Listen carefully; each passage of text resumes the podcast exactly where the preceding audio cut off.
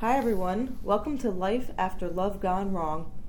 We're Sandra Fava and Catherine Nunziata, two family law attorneys from Fox Rothschild, an AmLaw 100 firm with offices all over the country, in New Jersey, and beyond.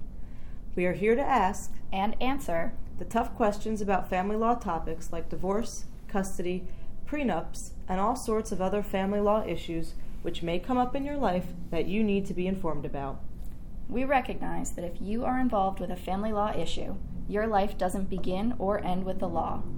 We are bringing you this legal lifestyle podcast to answer your questions about a difficult process while helping you live your life to the fullest along the way. Family law matters are no laughing matter, but we hope to bring some levity, transparency, and dare I say, fun to these difficult topics. We hope you enjoy this podcast designed to help you through life after love gone wrong.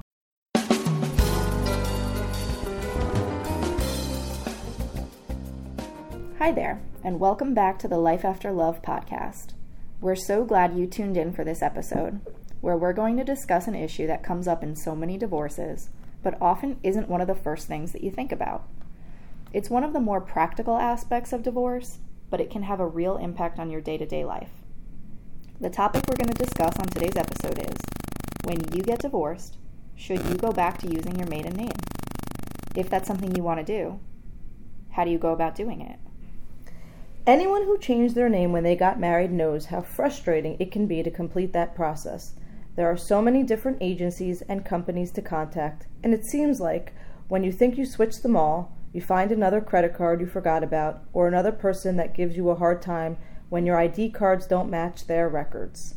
So, the first question to ask is if you changed your name when you got married, do you want to change it back now that you're getting divorced?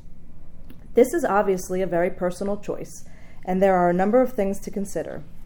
If you have children with your former spouse and they have your spouse's last name, how would you feel if you no longer share a last name with your children? On the other hand, if you had a particularly tough divorce, maybe the idea of continuing to share a last name with your former spouse feels unbearable.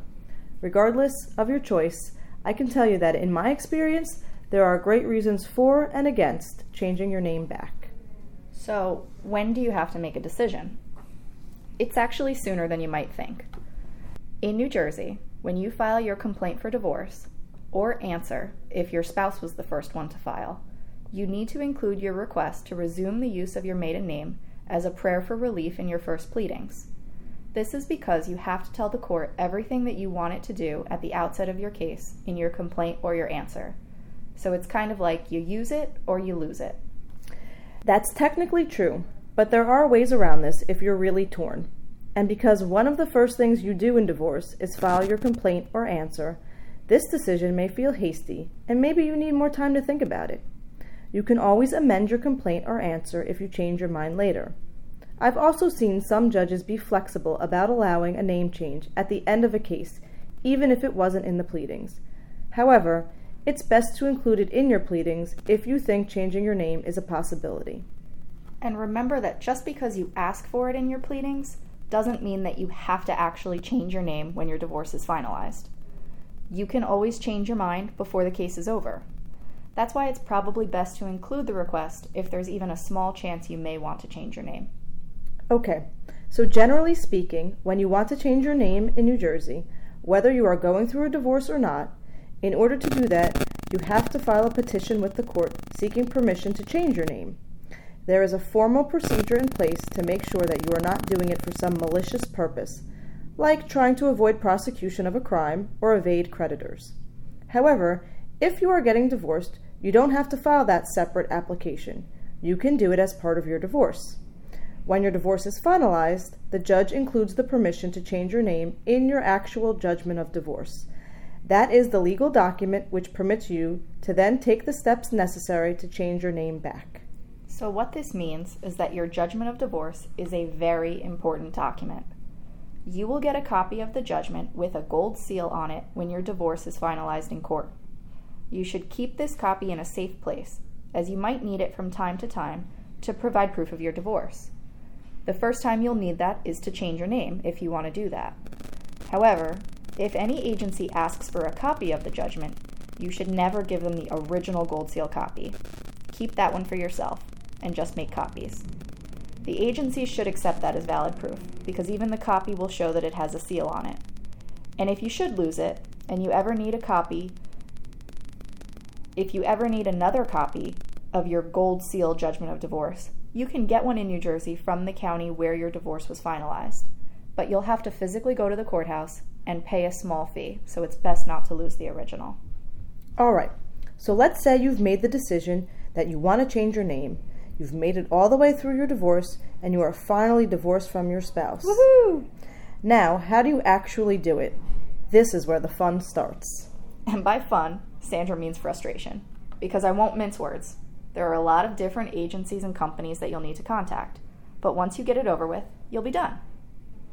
The first agency to contact is the Social Security Administration. They will ask for certain documentation, including your judgment of divorce, and then will issue you a new Social Security card with your name. As an aside, I have to mention how important it is to be precise when deciding what your new name will be. Your judgment of divorce will state the name you are going to use after divorce. It should reflect your name exactly as you want it to appear on your new forms of identification, bank accounts, etc. It can be very confusing if you use a middle name in some contexts, a middle initial in others, or only a first and last name in others still. I recommend picking one legal name and sticking with it across the board. Then you'll never have to guess what version of your name you've used with a specific institution. Yes, that's a great point.